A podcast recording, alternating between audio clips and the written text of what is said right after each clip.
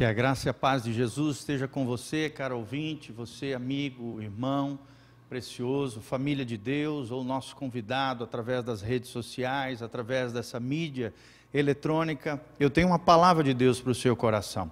Nós vamos estar ministrando nessa tarde, de maneira toda especial, para você que está nos ouvindo, uma segunda parte da ministração que nós ministramos no nosso último encontro, que é como transformar a adversidade ou a tribulação em triunfo.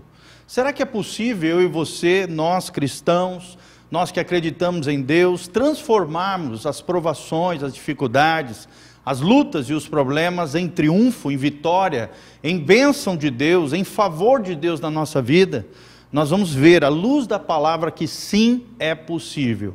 E vamos estar relembrando os dois primeiros pontos que nós já abordamos de maneira bem rápida, objetiva, e vamos continuar nessa jornada extraordinária através da palavra de Deus. Por isso eu te convido, você que está nos ouvindo, abra o seu coração, deixe o Espírito Santo adentrar nas recâmaras mais profundas da tua alma, que a sua fé seja fortalecida, que o seu coração realmente cresça e floresça no Senhor, nesse momento difícil que nós sabemos, estamos vivendo, não só os cristãos, mas os seres humanos de maneira geral, espalhados ao redor do mundo, a igreja do Senhor e as pessoas que também não têm um Senhor, de alguma maneira estão sofrendo, estão padecendo, ou seja, de maneira econômica ou, ou através de pestes, né, de pandemias que têm assolado toda a nossa sociedade.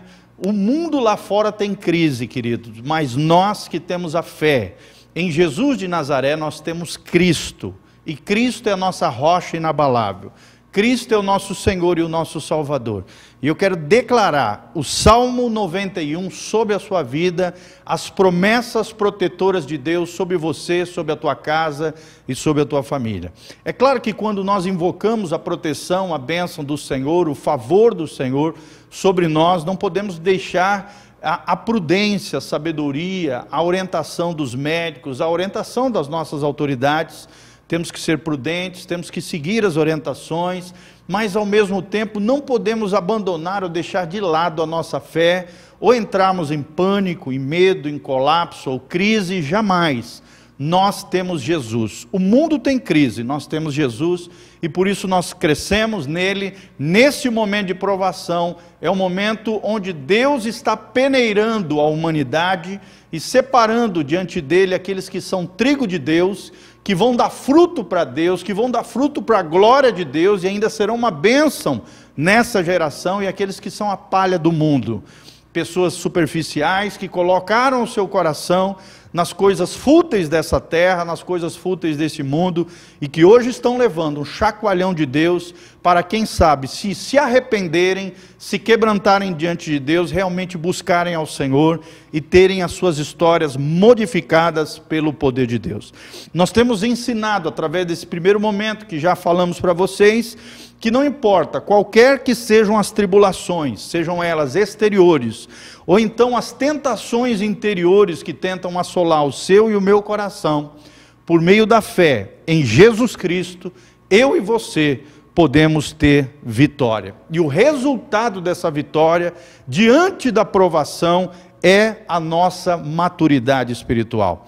Nós aprendemos no último momento que a provação vem de Deus. É Deus através das dificuldades, peneirando o seu, seu povo. A provação é de origem divina, é Deus provando os nossos corações diante da Sua presença, diante dEle, até mostrando para nós mesmos quem nós somos diante do Senhor. Já a tentação é promovida, é provocada pelo inimigo da nossa alma, que é Satanás, que é o adversário de Deus e aquele que tenta de alguma maneira nos assolar, roubar, matar e destruir a sua vida e a minha vida, através das tentações, ele, ele tenta de alguma maneira produzir pecado na nossa vida, na nossa trajetória e abalar, de alguma maneira destruir a nossa comunicação com Deus, a nossa intimidade com Deus, a nossa comunhão com a Sua santa presença. Então, nós estamos falando sobre quatro princípios essenciais para a vitória em meio às provações. E nós estamos baseados na epístola ou na carta pastoral de Tiago, capítulo 1, versículo 2 a 12.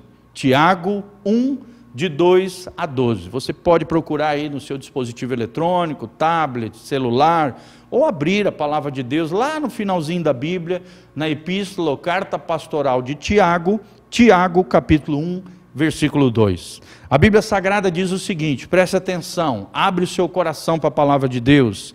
A Bíblia diz: Meus irmãos, considerem motivo de grande alegria o fato de passarem por diversas provações, pois vocês sabem que a prova da sua fé produz perseverança, e a perseverança deve ter ação completa, a fim de que vocês sejam maduros e íntegros, sem lhes faltar coisa alguma. Se algum de vocês tem falta de sabedoria, peça a Deus, que a todos dá livremente, de boa vontade, e lhe será concedida. Peça, porém, com fé, sem duvidar, pois aquele que duvida é semelhante à onda do mar, levada e agitada pelo vento. Então não pense tal homem que receberá coisa alguma do Senhor. É alguém que tem mente dividida, é instável em tudo que faz. O irmão de condição humilde, preste atenção, deve orgulhar-se quando estiver em elevada posição. Já o rico deve orgulhar-se se passar a viver em condição humilde porque passará como a flor do campo. Pois o sol se levanta, traz o calor e seca a planta. Cai então a sua flor e é destruída a beleza da sua aparência. Da mesma forma, o rico murchará em meio aos seus afazeres. Mas feliz é o homem que persevera na provação, porque depois de aprovado receberá a coroa da vida que Deus prometeu àqueles que o amam. Olha que palavra tremenda. Nós queremos iniciar orando a Deus, pedindo que o Senhor nos ilumine através da Sua palavra, através da revelação do seu coração. Continue conosco, abra o seu coração e deixa Deus falar conosco. Pai, nós estamos aqui na tua presença gloriosa.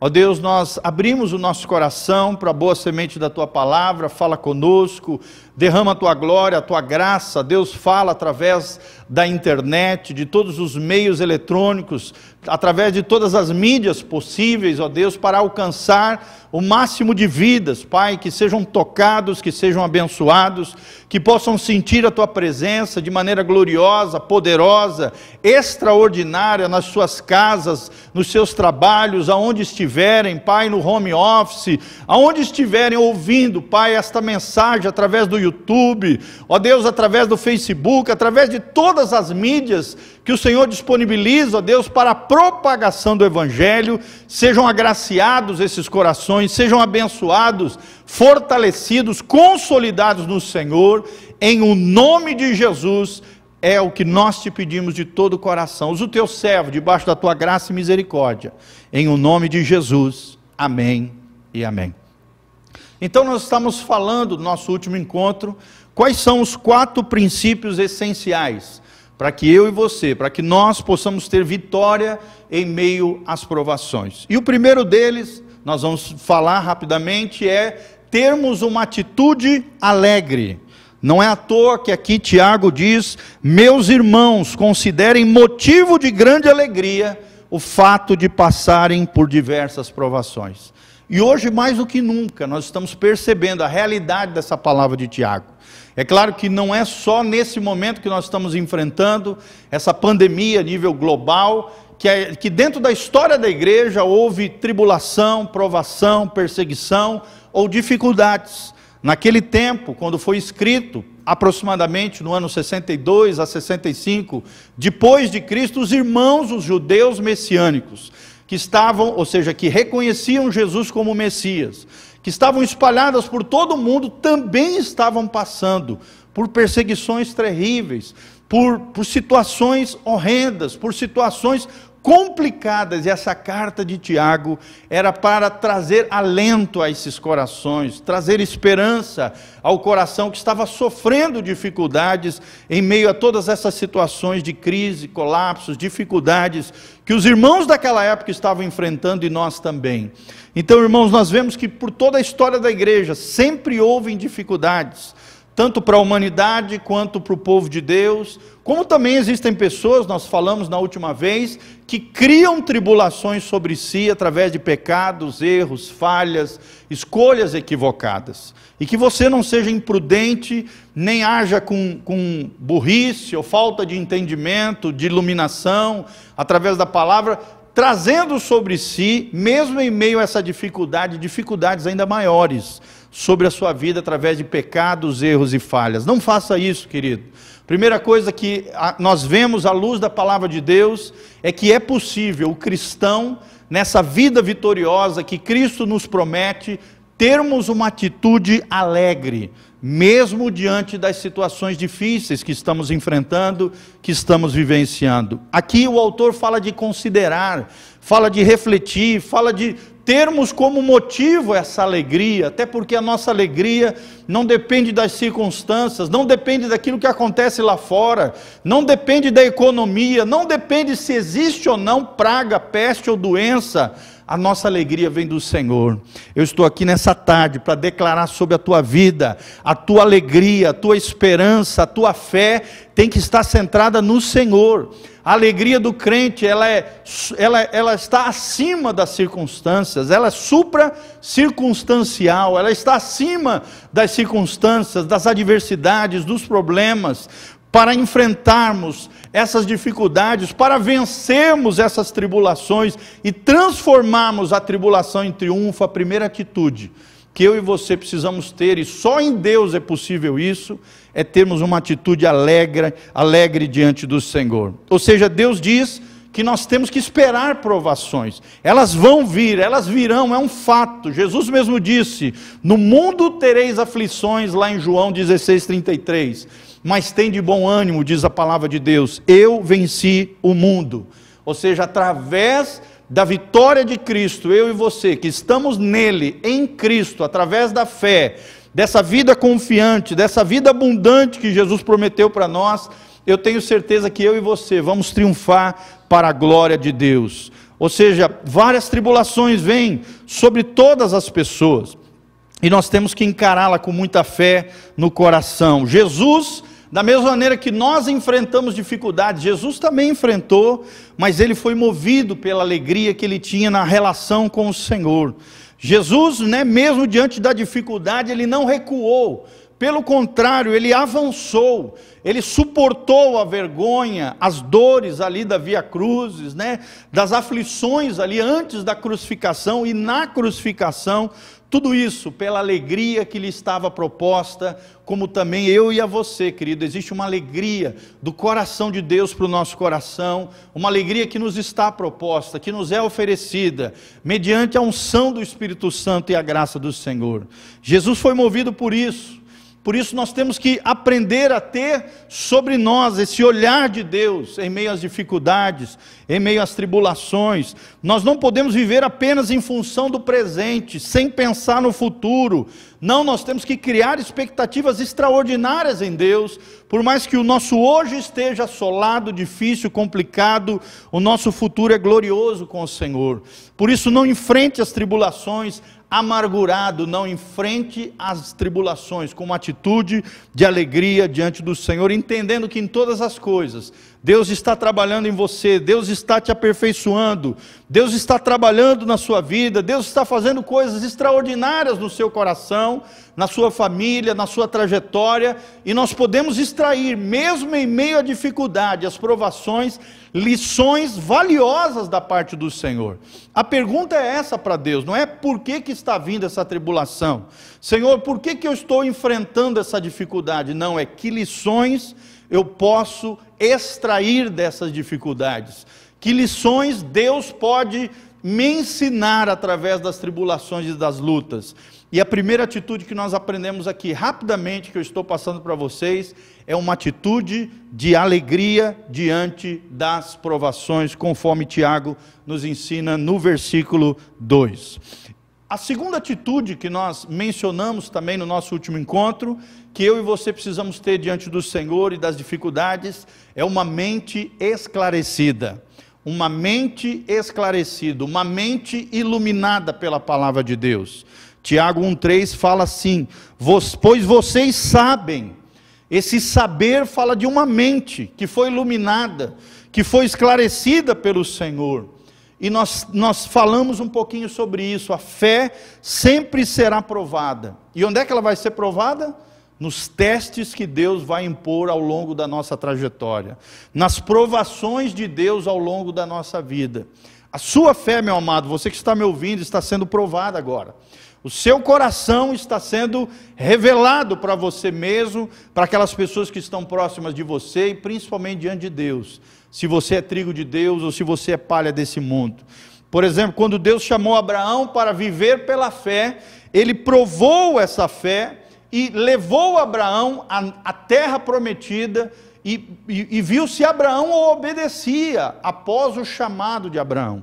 Graças a Deus, Abraão obedeceu a Deus, foi fiel, foi obediente, foi provada a sua fé e essa fé de Abraão aumentou, até o ponto em que ele se tornou o pai da fé. Então, Deus sempre nos prova para fazer aflorar aquilo que nós temos de melhor, irmão. Vou repetir: Deus sempre nos prova para fazer aflorar aquilo que nós temos de melhor. Já Satanás é o contrário. Satanás nos tenta, através das tentações, das aflições da carne, ele nos, nos tenta a fim de fazer aflorar aquilo que nós temos de pior. Aquilo que nós temos de pior. E eu quero te perguntar agora nessa tarde, querido, você que está me ouvindo através desse vídeo, através dessa transmissão, o que, que tem saído da sua vida, do seu coração, da sua boca, nesse momento de tribulação, de dificuldade, de provação que nós estamos vivendo? Deus tem visto o seu melhor, as pessoas que estão ao seu redor têm visto o seu melhor ou têm visto o seu pior? tem visto o pior da sua natureza, pecaminosa, que ainda não está talvez debaixo do governo do Espírito Santo, debaixo da orientação de Deus, vivendo uma vida séria com Deus. O que, que tem saído de você, querido? Dos seus pensamentos, da sua boca, das suas atitudes, do seu coração? Tem saído o melhor de Deus, porque é isso que Ele provoca em nós? Ou tem, sido, tem saído o pior dentro das tentações e das inclinações da carne e que o diabo coloca sobre nós. Então, nós temos aprendido isso, a provação trabalha em nosso favor, não contra nós. Porque a palavra de Deus diz que essa fé que eu e você temos, ou que você diz que tem diante do Senhor, às vezes só uma fé professada de boca para fora, ela precisa ser aprovada, ela precisa ser testada. Lembre-se, a aprovação trabalha em nosso favor não contra nós. A aprovação de Deus, né, de que a nossa fé é preciosa, é uma garantia de que a nossa fé realmente é autêntica. E nós paramos em Romanos 8, 28, quando a Bíblia diz: Sabemos que todas as coisas cooperam para o bem daqueles que amam a Deus, daqueles que são chamados segundo o seu propósito. Hoje, mais do que nunca, vemos a realidade das Escrituras, vemos a realidade desse trecho de Romanos 8 todas as coisas, até as ruins, até aquilo que eu não entendo, até aquilo que eu não compreendo com a minha mente natural, cooperam para o bem daqueles que amam a Deus. Quem está em Deus está seguro. Quem está em Deus, né, alinhado com Deus, com a sua palavra, vivendo uma vida de fé, de confiança com Deus, obedecendo a sua palavra, querido, está seguro. Pode até vir a passar por dificuldades, por lutas, por problemas, Pode às vezes até pegar um coronavírus ou não, irmão, mas Deus estará com ele em meio à adversidade, em meio à tribulação. Deus tem um caminho para mim e para você em meio à tormenta, e Deus também é fiel para cumprir as promessas do Salmo 91, que diz que se nós nos escondermos, né, debaixo da sombra do Onipotente, debaixo do abrigo do Altíssimo, nós temos certeza que Deus também pode te proteger, guardar não só você, a tua casa e a tua família e fazer coisas tremendas. Paulo diz em 2 Coríntios 4,17, foi o último trecho que nós lemos aqui, porque a nossa leve e momentânea tribulação produz para nós eterno peso de glória, acima de toda a cooperação. Isso que nós estamos enfrentando, querido, é uma leve e momentânea tribulação. Leve porque pessoas sofreram coisas ainda muito maiores do que nós estamos sofrendo. Pessoas enfrentaram dificuldades, lutas, ainda muito maiores do que a sua. Pessoas já passaram por situações dentro da história da igreja incomparáveis com aquilo que eu e você estamos enfrentando. Mas, querido, também além de ser leve, a Bíblia diz que essa tribulação, ela é momentânea, ou seja, ela vai se findar ela não dura para sempre. O deserto é um lugar de passagem, não é um lugar onde a gente vai morrer, não é um lugar onde a gente vai cair prostrado, não. O deserto vai ser um lugar onde a nossa fé será comprovada, onde Deus irá caminhar conosco, com a sua nuvem de glória, com o seu fogo que ilumina os nossos corações, os corações cheios de fé. Daqueles que creem que a presença abençoadora do Senhor está conosco. É esse Deus maravilhoso que derrama sobre nós peso de glória, glória de Deus, manifestando a sua graça bendita sobre nós.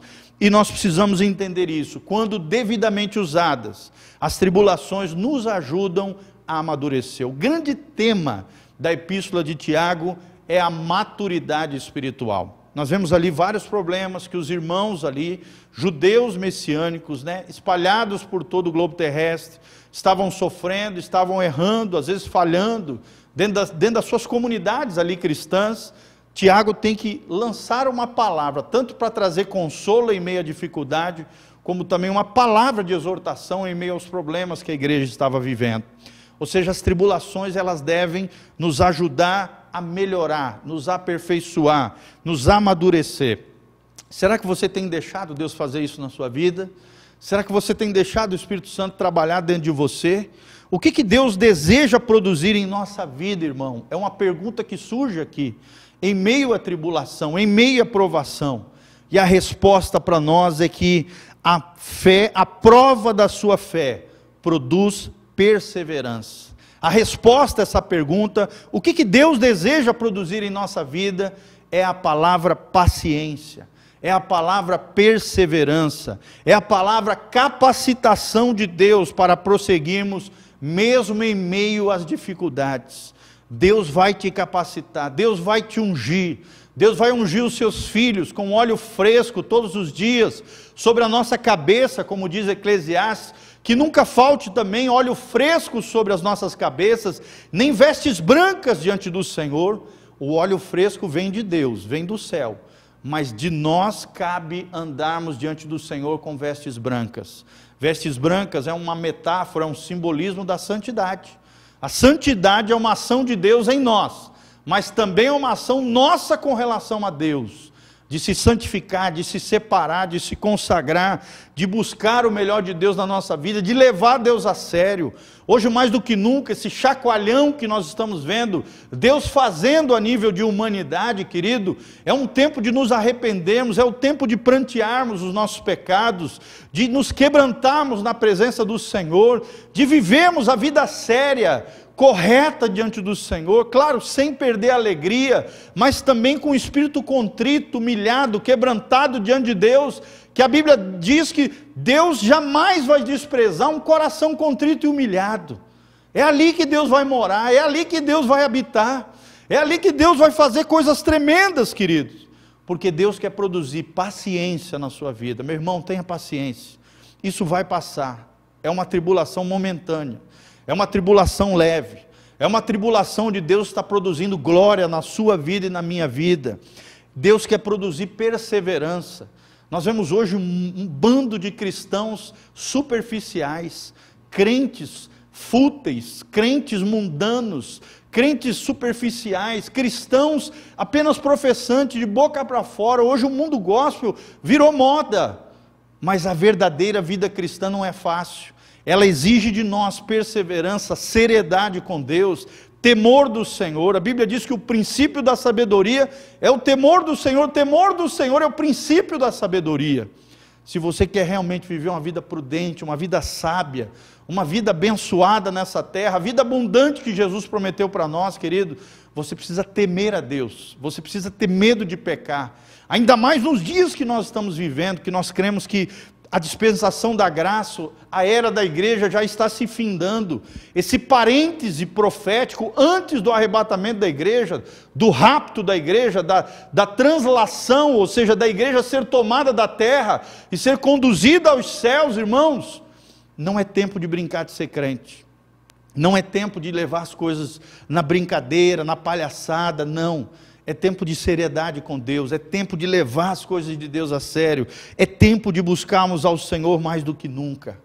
Entenda, querido, que essa virtude chamada paciência não é uma aceitação passiva das circunstâncias, mas uma perseverança corajosa diante do sofrimento e das dificuldades. O que Deus quer de você não é passividade diante da luta, do problema, da dificuldade, não.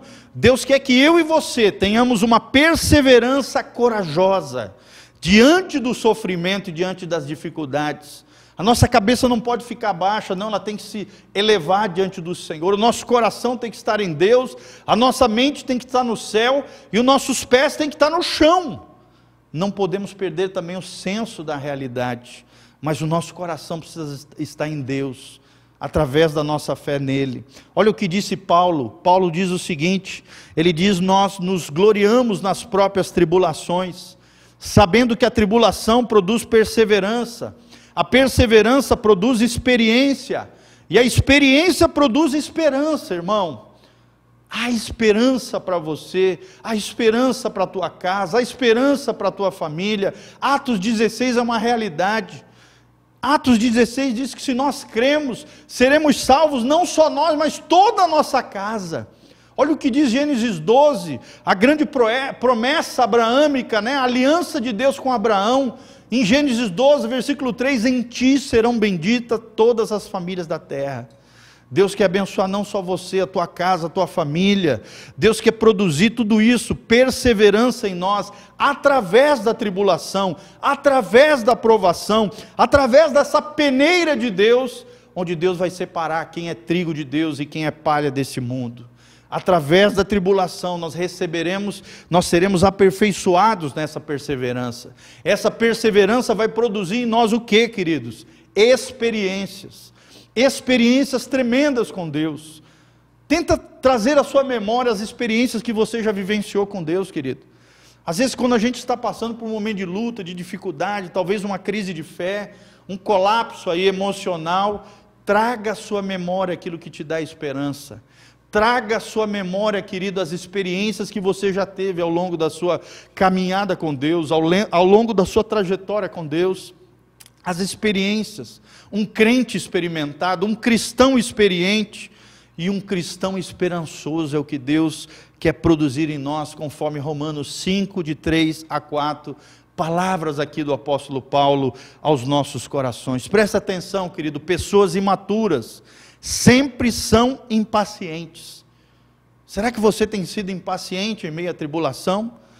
Pessoas maduras não, são diferentes são pessoas perseverantes, são pessoas que aprenderam a confiar em Deus, são pessoas que aprenderam a esperar em Deus. Vou repetir: pessoas imaturas sempre são impacientes, mas as pessoas maduras são pessoas pacientes e perseverantes. Será que as pessoas te veem como alguém paciente?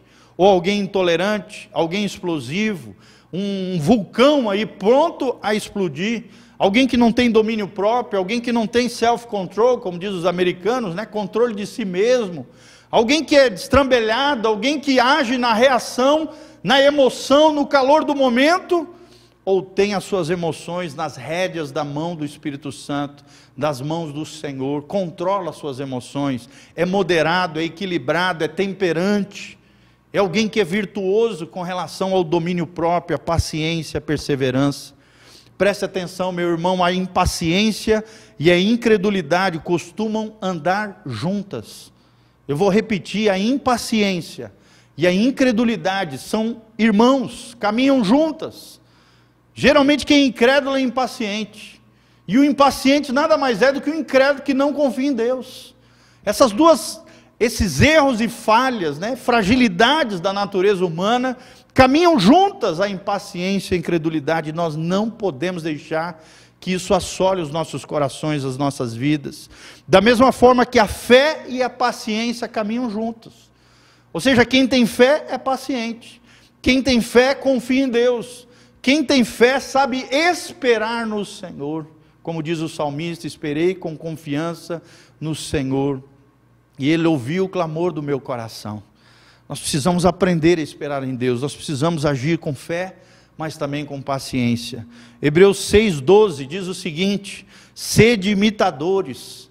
É um chamado a você e a mim que está me ouvindo, sede imitadores daqueles que pela fé e a paciência herdaram as promessas de Deus. Meu irmão, se você quer herdar as promessas de Deus, se você quer herdar todos os benefícios conquistados por Jesus na cruz do Calvário, se você quer toda a sorte de bênçãos nos lugares celestiais, como diz Efésios 1:3, se você quer essa herança maravilhosa que Deus promete a nós, as promessas de Deus, a herança espiritual só vem através da fé e da paciência. Tenha fé, meu irmão. Tenha paciência no Senhor. Quando o cristão aprende a esperar no Senhor, preste atenção, Deus faz grandes coisas na vida dele. Quando um cristão aprende a esperar no Senhor, Deus faz grandes coisas nas nossas vidas. Então devemos passar sim pelas dificuldades da vida, mas nós precisamos continuar crendo em Deus e obedecendo o direcionamento que Deus vai nos dar. Porque o resultado disso será a paciência e será um caráter aprovado na presença do nosso Deus. E o, e o, resultado de tudo isso será a glória de Deus promovida através das nossas vidas. Presta atenção, querido, não há substituto a uma mente esclarecida. Porque a nossa segunda verdade, além de uma atitude alegre, a segunda verdade que nós aprendemos é que eu e você precisamos ter uma mente esclarecida, uma mente iluminada pelo poder de Deus, uma mente iluminada pela lâmpada dos pés e a luz de Deus, que é a palavra de Deus. Presta atenção no que eu vou falar. Satanás pode derrotar o cristão ignorante, mas não é capaz de subjugar o cristão que conhece a Bíblia e compreende os propósitos de Deus. Será que você conhece a Bíblia Sagrada? Será que você reconhece os propósitos de Deus com a nossa vida, com a nossa trajetória?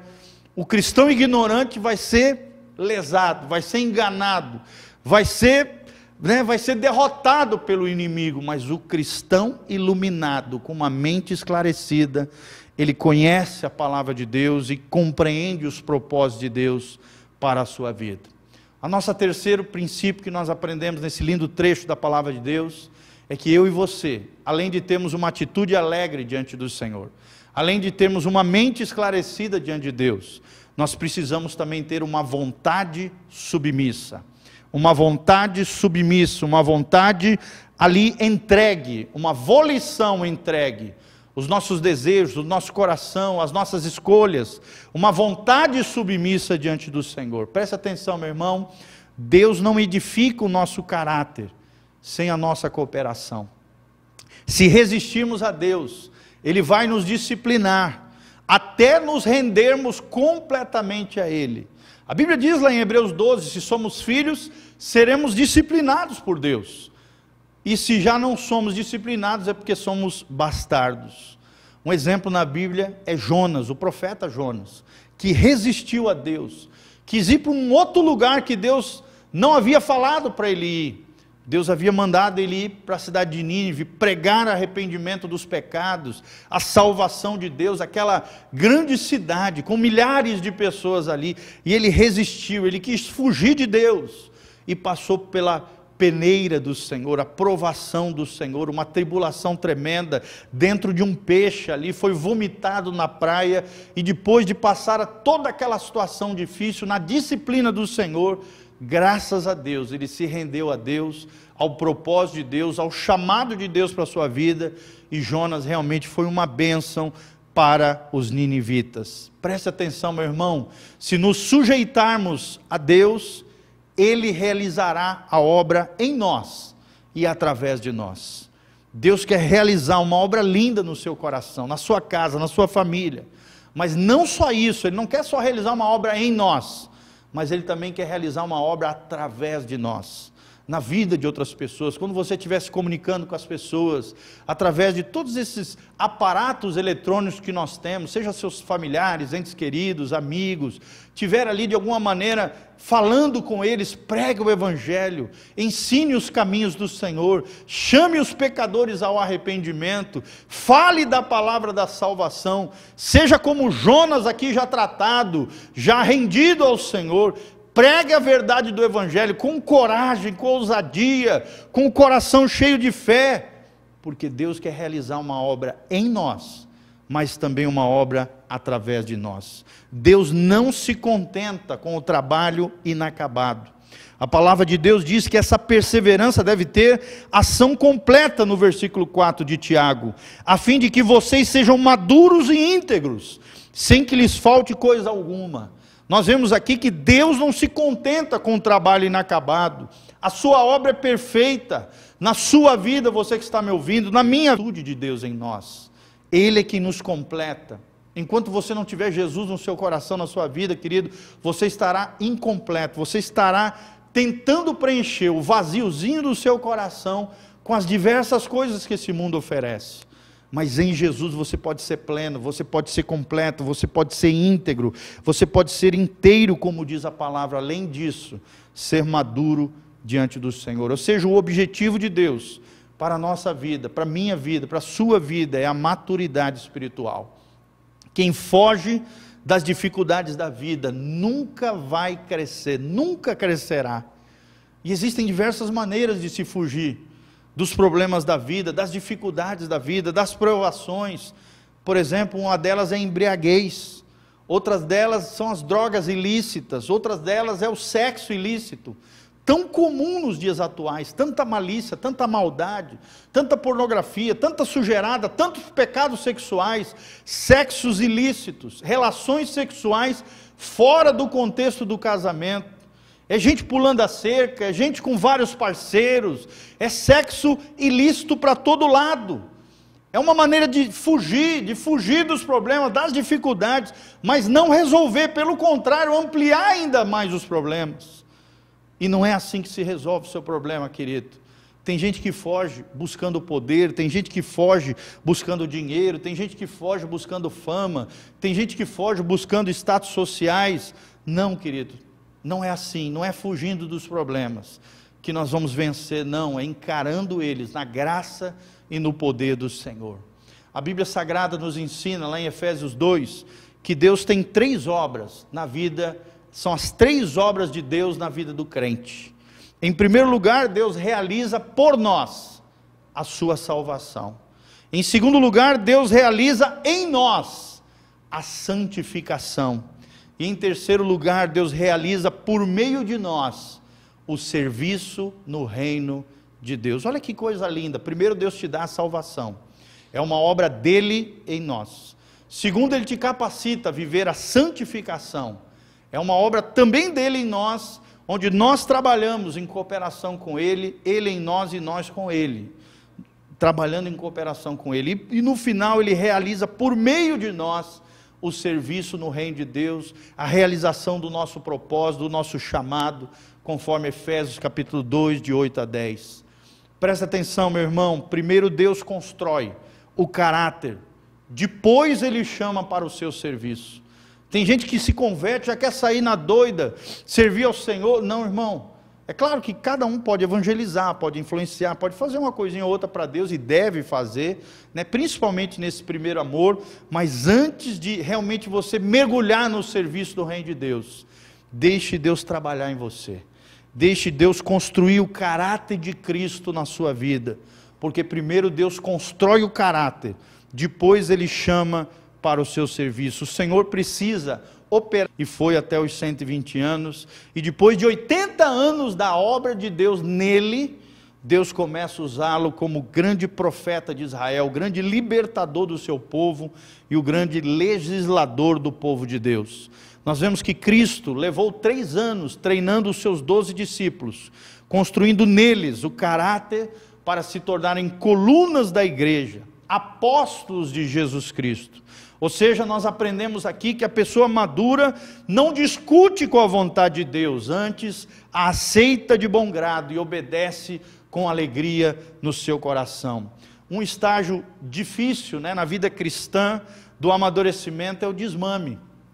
Quando você, né, no começo da fé, está dependendo de, de alguém, de alguma pessoa, mas Deus quer te desmamar, Deus quer te ensinar a depender dEle, não de homens, não de pessoas. O desmame, por exemplo, na relação da mãe com o filho, né, não é que a mãe não ama, pelo contrário, o desmame é um passo rumo à maturidade e à liberdade no Senhor. Deus quer te tirar né, desse processo na sua vida de depender dos outros, de depender de pastor, de depender da obreira, da missionária, do profeta. Irmão, não.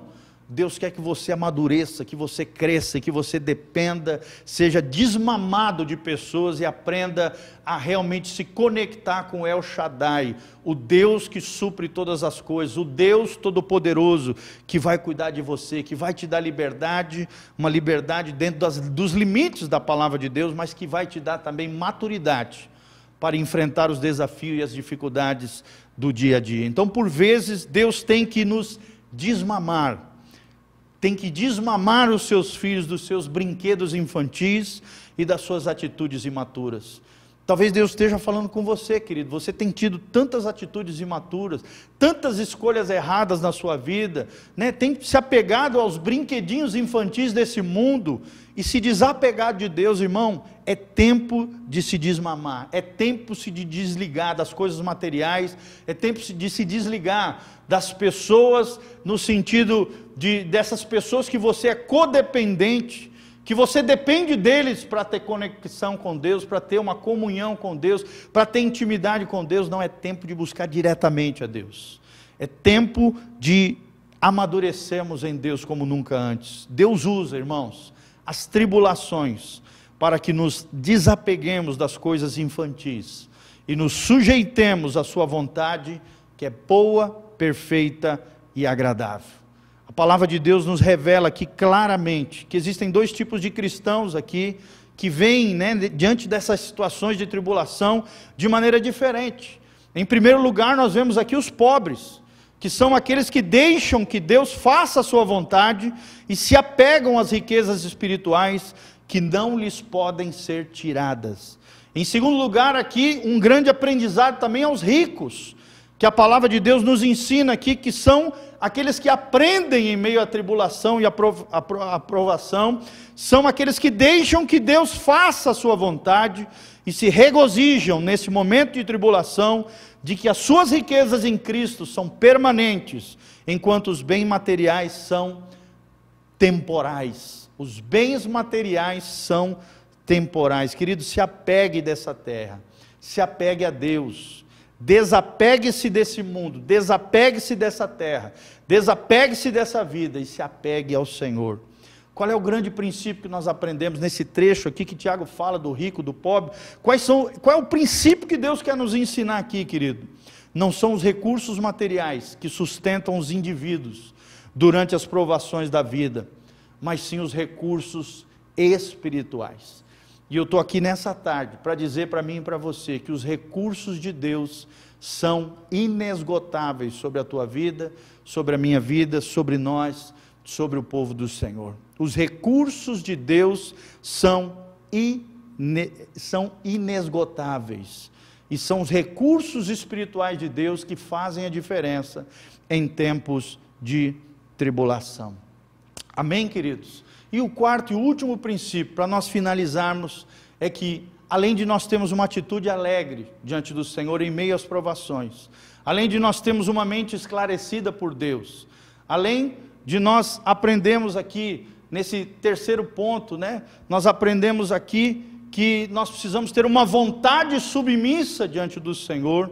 O quarto princípio que nós aprendemos nesse lindo trecho da palavra de Deus é termos um coração confiante um coração confiante, é o que nós vemos relatado no versículo 5 ao versículo 8. Ou seja, como eu falei, né, os destinatários dessa carta estavam sofrendo tribulações, estavam com dificuldade de orar, estavam enfrentando problemas terríveis. Mas como é que nós podemos passar por essas tribulações, transformarmos a tribulação em triunfo através da sabedoria do Senhor? Irmãos, o livro de Provérbios deve ser lido mais do que nunca. O livro de Provérbios é o livro da sabedoria, são chaves espirituais tremendos para, para o seu dia a dia, para as nossas rotinas diárias. O livro de Provérbios prova para mim e para você o quão é necessária a sabedoria do Senhor, o quão é importante a sabedoria para o povo judeu e deve ser também para o povo cristão. Sabedoria, irmão, nada mais é do que ver a vida com os óculos celestiais, com os olhos de Deus. Daí nós vemos na cultura né, judaica, por exemplo, os rabinos, os mestres, nós vemos os discípulos, os talmidins, nós vemos a lei de Deus para trazer sabedoria aos nossos corações, nós vemos na história dos judeus as maiores mentes da humanidade, a maioria delas eram judeus, porque o judeu valoriza a sabedoria. Será que nós cristãos temos valorizado o livro de Provérbios?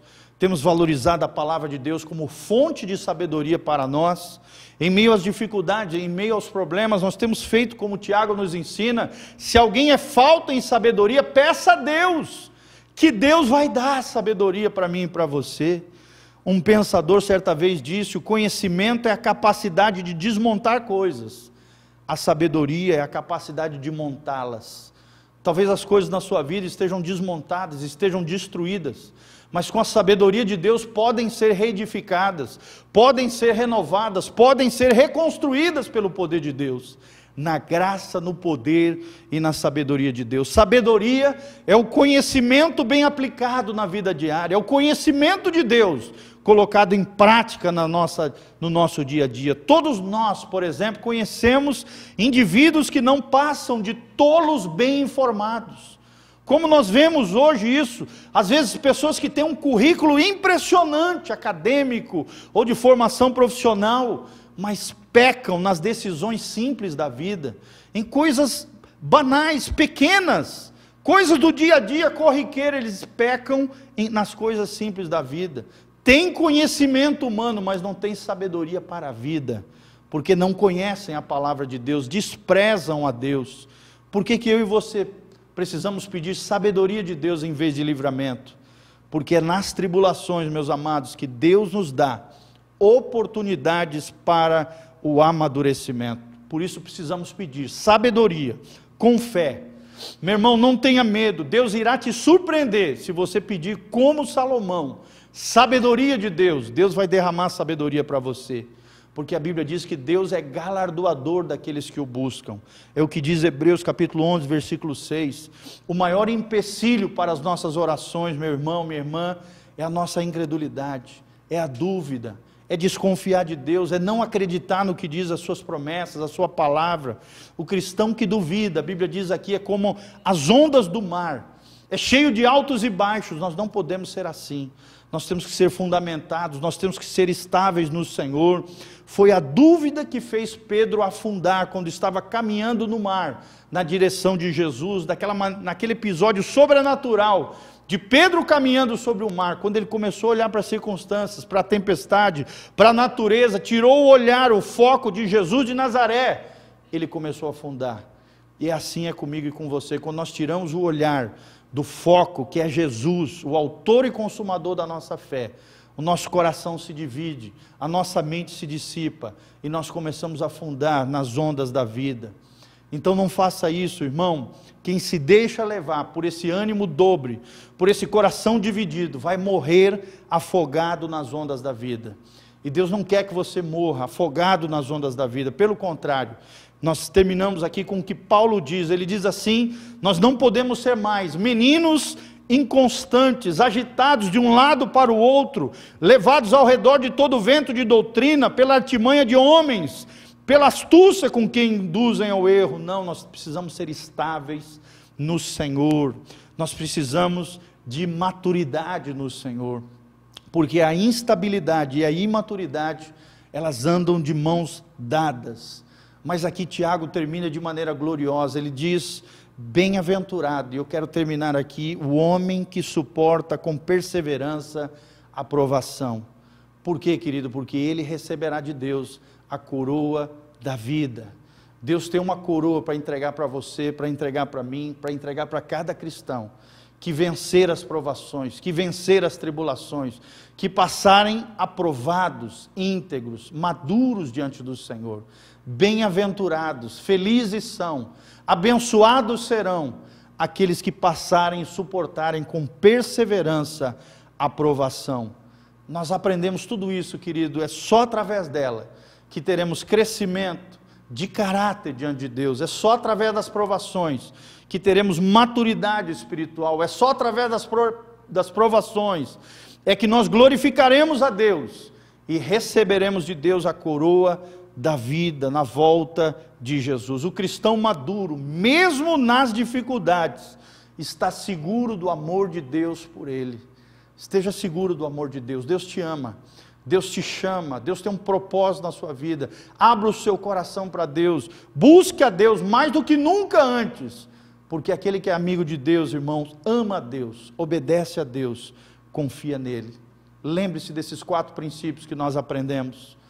Diante da tribulação, para transformarmos a tribulação em triunfo, nós precisamos dessas quatro verdades, desses quatro princípios, verdadeiramente na nossa vida e no nosso coração. Primeiro deles, uma atitude alegre diante de Deus, em meio às provações. Em segundo lugar, uma mente esclarecida iluminada pela palavra de Deus. Em terceiro lugar, eu e você precisamos ter uma vontade submissa, rendida, entregue a Deus. E em quarto lugar, precisamos ter um coração confiante diante do nosso Senhor. Que Deus encontre no seu coração um coração confiante nele. Que Deus encontre em você uma vontade submissa a Ele. Que Deus encontre na sua vida uma mente esclarecida, iluminada pela palavra de Deus. Que Deus encontre na sua e na minha vida uma atitude alegre diante das provações. Queria que você fechasse seus olhos, vou terminar orando rapidamente por você. E ao final, o pastor Matias vai estar fazendo aquela oração poderosa, maravilhosa, de milagres, de sinais, de prodígios, de bênção de Deus sobre a sua vida. Feche os seus olhos, coloque a mão no seu coração. Eu quero orar pela sua vida, mediante essa palavra bendita do nosso Senhor. Pai, em nome de Jesus, nós terminamos esse momento da tua palavra, consagrando essa palavra diante do Senhor. Pai, aonde eu não posso ir, aonde eu não posso falar, aquilo que eu não posso fazer, o Senhor pode. Através do teu espírito, toca cada coração, gerando mudanças radicais, mudando as estruturas interiores, gerando neles, Pai, uma atitude alegre, uma mente esclarecida, uma vontade submissa e um coração confiante no Senhor. Pai, nós te pedimos, eu não posso fazer isso, mas o teu espírito pode forjar isso nos corações. Crentes maduros, crentes aperfeiçoados, crentes que crescem em meio às dificuldades, crentes que não fogem dos problemas, das lutas, mas encaram os problemas, as lutas, as dificuldades, as tribulações, na força, no poder, na graça e na unção do Senhor. Pai, abençoa o teu povo, os capacita através do teu doce espírito. Protege, Pai, aqueles menos favorecidos, aqueles que estão sofrendo, aqueles que estão na dificuldade, aqueles que estão enfrentando dificuldades econômicas, dificuldades na alma, dificuldades no corpo, aqueles que estão no leito do hospital, seja quem for, a Deus, seja tocado, seja abençoado. Em nome de Jesus, nós oramos por eles e os abençoamos à luz da tua palavra. Gera isso pela tua palavra, pelo teu poder é o que nós te pedimos de todo o coração, em nome de Jesus. Amém e amém. E ao finalizar, querido, te convido, entre no site da igreja, btonline.com.br. Nós temos um link das pregações. Ali nós temos dezenas de pregações que você pode ser abençoado, tocado de todos os preletores que já estiveram aqui na Betel. Toda a coleção ali do pastor Volteni está sendo colocada à disposição para você no site da Igreja Batista Betel. Entre lá que Deus te abençoe em nome de Jesus. Se você quiser ofertar também nesse ministério, ali através desses, desses meios eletrônicos, você assim pode fazer. Que Deus te abençoe em nome de Jesus.